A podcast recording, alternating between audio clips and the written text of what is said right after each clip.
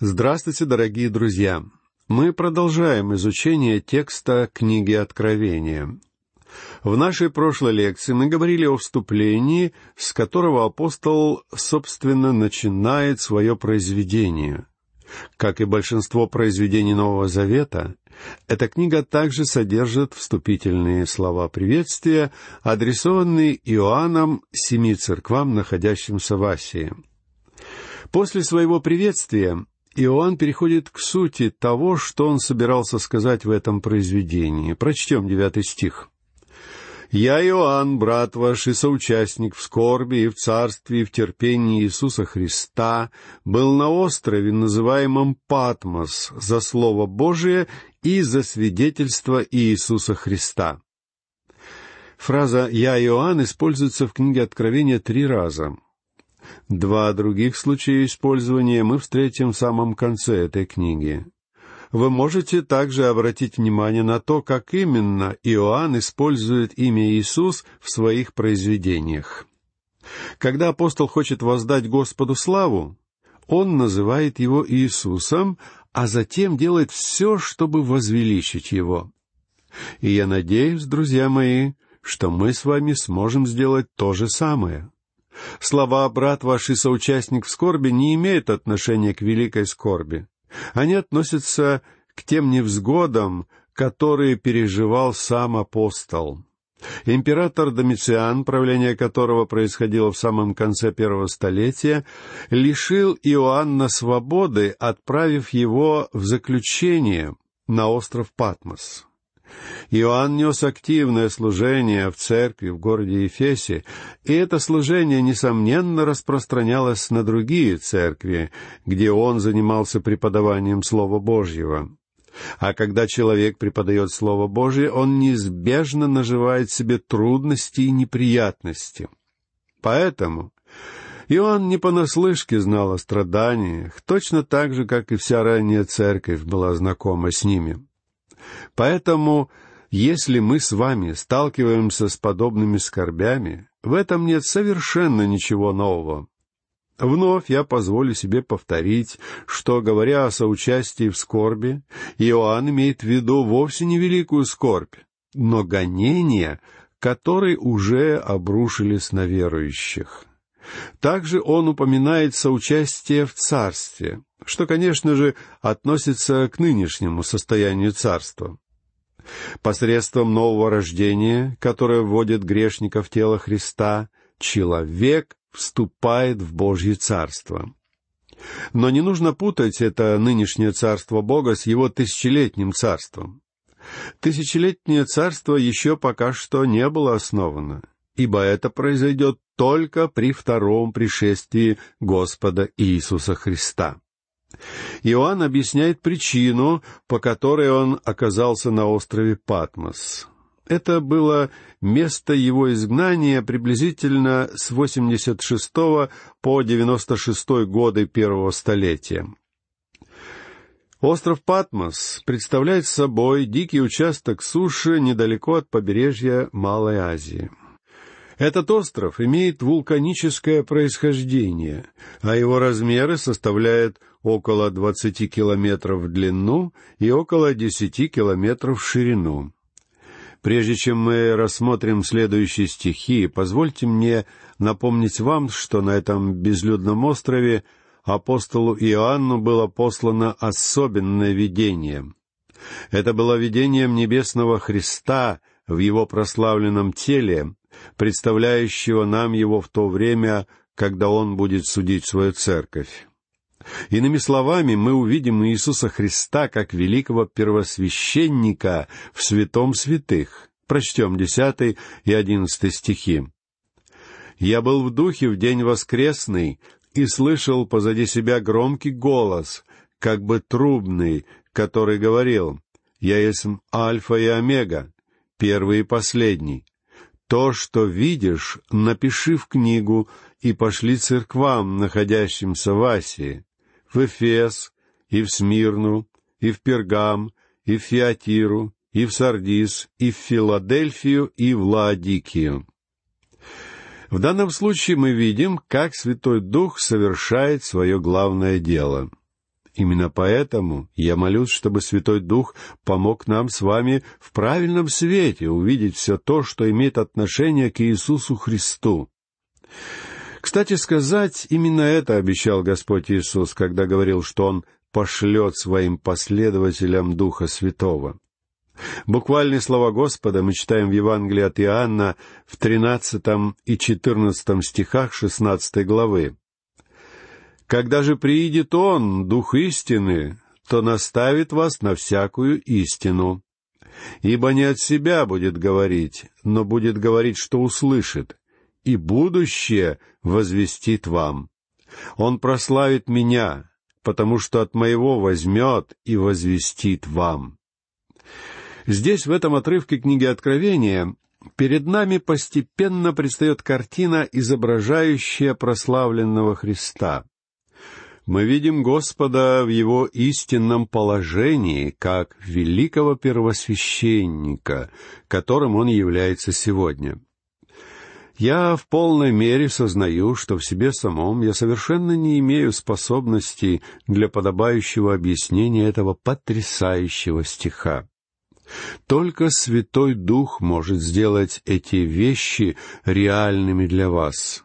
Однако в послании к евреям, в первом стихе третьей главы, нам говорится, что мы должны уразуметь посланника и первосвященника исповедания нашего Иисуса Христа. И потому мы смотрим на него в его нынешнем положении великого первосвященника, стараясь в полной мере постичь его истинное лицо. Греческий оригинал этого текста утверждает, что все это происходило в день Господень. Хотя при создании нашего перевода Библии эти слова были истолкованы переводчиком как относящиеся к воскресному дню. На самом деле Значение этой сцены вызывает определенные споры. Некоторые исследователи истолковывают эту фразу как относящуюся к истинному дню Господа. Несмотря на то, что я с уважением отношусь к данной точке зрения, я не могу принять ее, несмотря на то, что одной из самых главных тем всей книги Откровения является именно наступление Дня Господнего, который представляет собой не что иное, как период скорби и тысячелетнего царства. На мой взгляд, эти слова Иоанна на самом деле имеют отношение к тому дню, который сегодня мы называем Днем Воскресным. Иоанн говорит, что услышал позади себя громкий голос, как бы трубный. И кто же это был? Иоанн рассказывает нам об этом далее в двенадцатом и тринадцатом стихах. «Я обратился, чтобы увидеть, чей голос, говоривший со мною. И, обратившись, увидел семь золотых светильников, и посреди семи светильников, подобного Сыну Человеческому, облеченного в падир и по персям, опоясанного золотым поясом.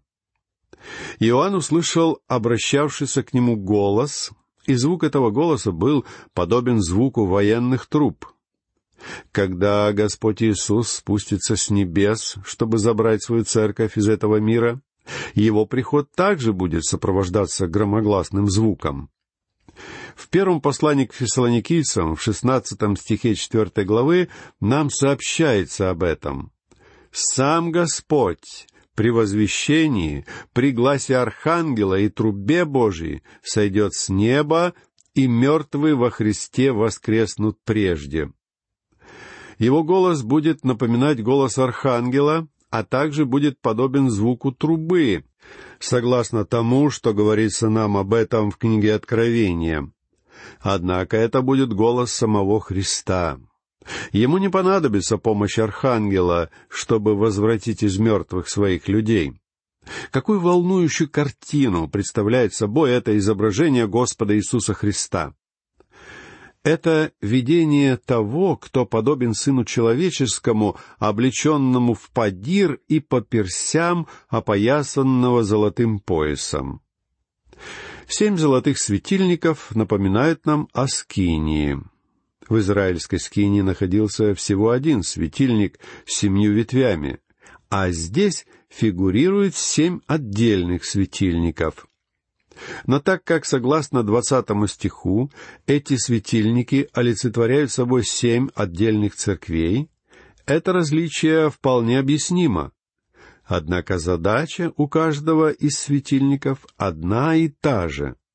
Господь Иисус сказал, что Он является светом миру, а все те, кто последует за Ним, уже не будут ходить во тьме, но будут так же, как и Он, нести свет жизни этому миру. Мы читаем это в Евангелии от Иоанна в двенадцатом стихе восьмой главы. Мы видим здесь Господа Иисуса Христа, предстающего нам в качестве нашего великого первосвященника.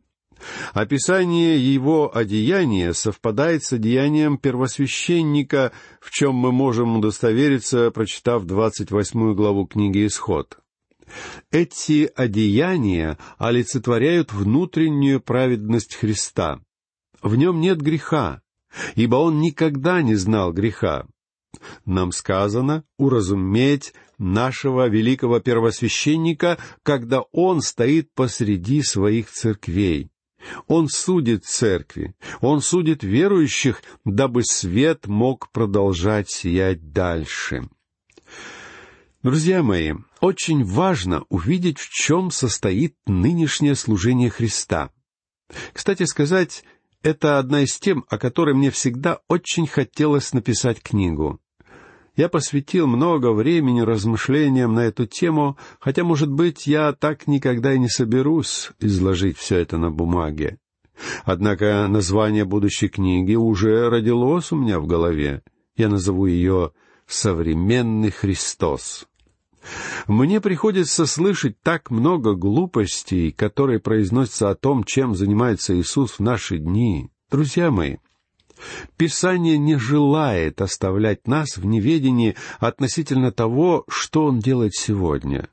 Само Писание называет нам три весьма конкретных служения Христа. Во-первых, Христос несет служение ходатайствования.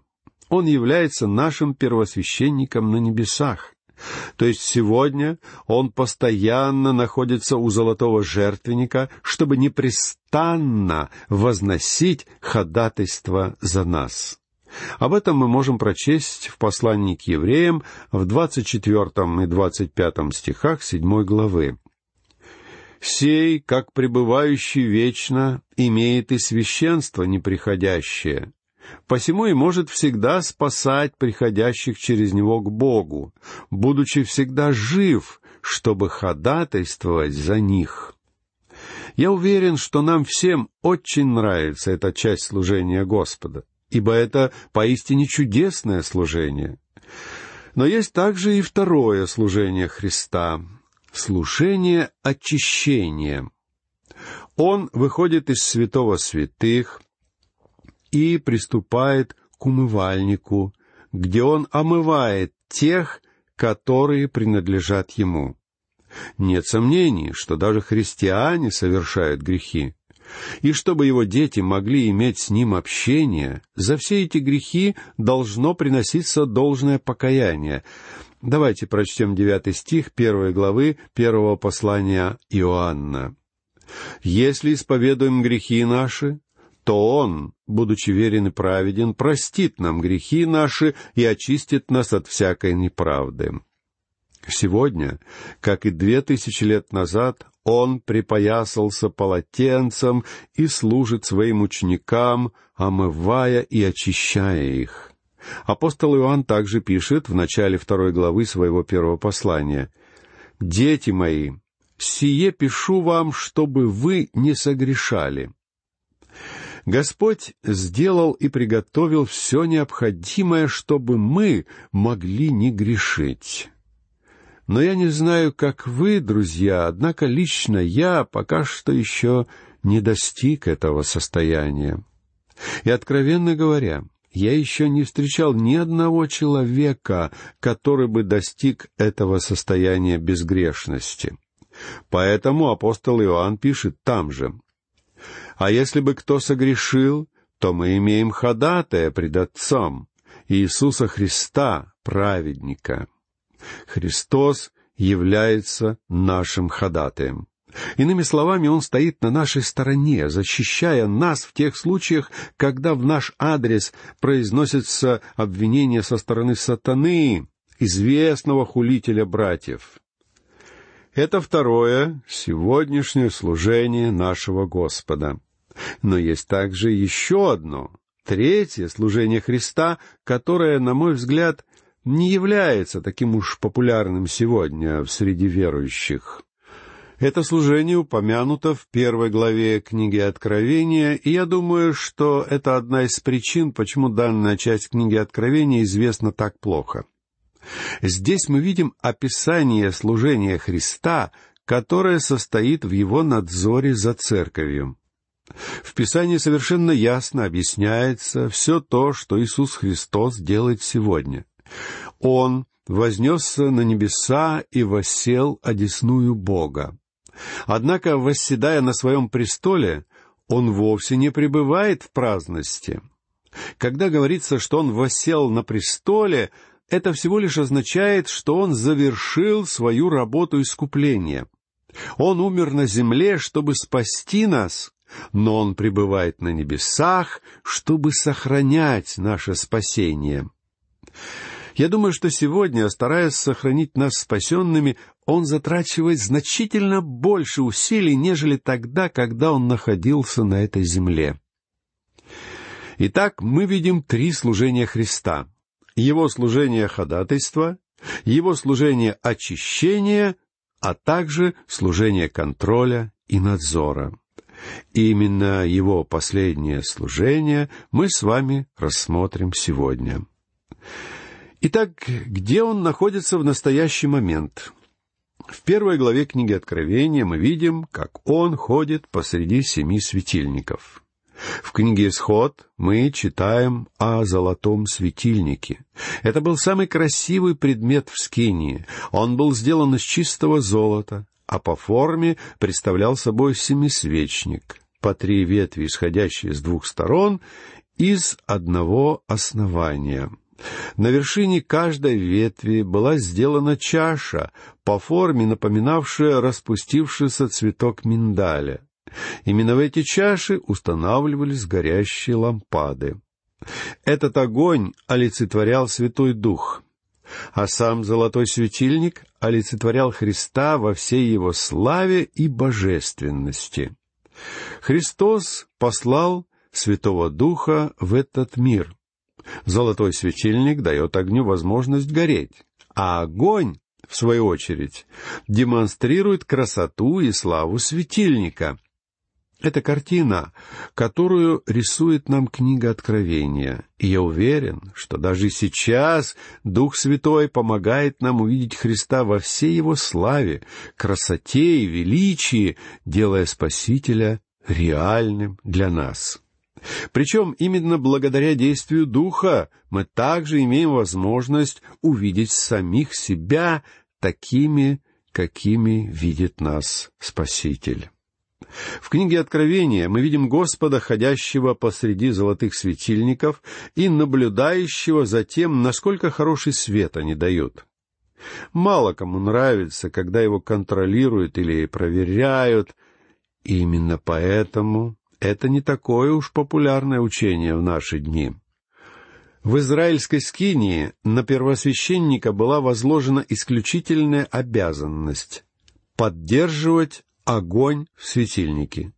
У остальных священников были иные обязанности, но первосвященник должен был заботиться именно о светильнике.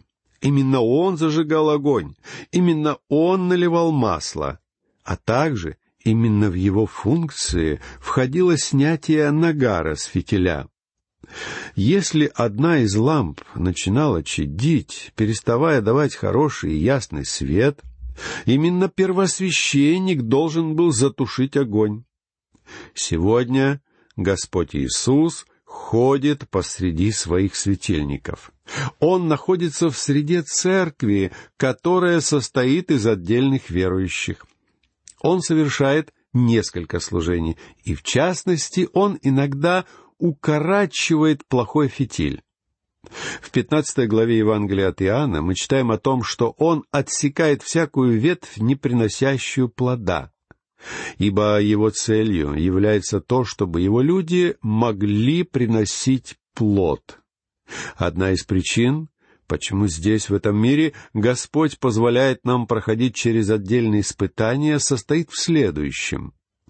Он хочет получить от своих ветвей достойный плод, или же сделать так, чтобы свет его светильников сиял наиболее ярко. Причем именно он наливает в эти светильники масло, которое олицетворяет Святого Духа. В наши дни в христианской среде очень популярна тема Духа Святого. При этом в отношении Святого Духа есть очень много не просто неверных, а скорее совершенно извращенных представлений. Друзья мои, Иисус Христос является главой церкви. Он тот, кто послал Святого Духа в этот мир. Иисус сказал, что когда Дух Святой придет, Он сделает то, ради чего был послан, а вовсе не то, что мы нередко хотим получить от Него. Дух Святой совершает сегодня то, ради чего Господь Иисус послал Его в этот мир. Христос является главой Церкви, и Господь желает, чтобы свет веры сиял. И именно ради того, чтобы получить этот свет, Он изливает Святого Духа. Если мое служение и дает какой-то свет, то это происходит исключительно благодаря Святому Духу. Он является источником.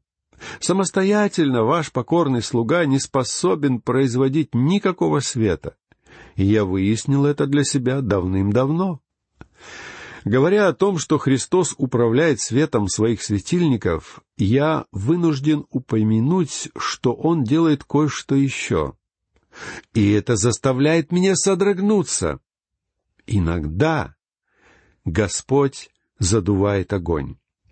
Если светильник не дает хорошего и яркого света, а наоборот, наполняет помещение дымом, Господь Иисус вынужден загасить его огонь. Именно это имел в виду апостол Иоанн, когда сказал, что существуют определенные грехи, ведущие к смерти, как мы читаем в его первом послании в шестнадцатом стихе пятой главы. Может так получиться, что он попросту потушит наш огонь. Лично я знаю целый ряд людей, с которыми произошло именно это. Это были проповедники и служители, но и они были отстранены Господом. Он ходит посреди своих светильников, желая, чтобы они давали свет. На этом мы завершим наш урок на сегодня. До следующих встреч. Всего вам доброго.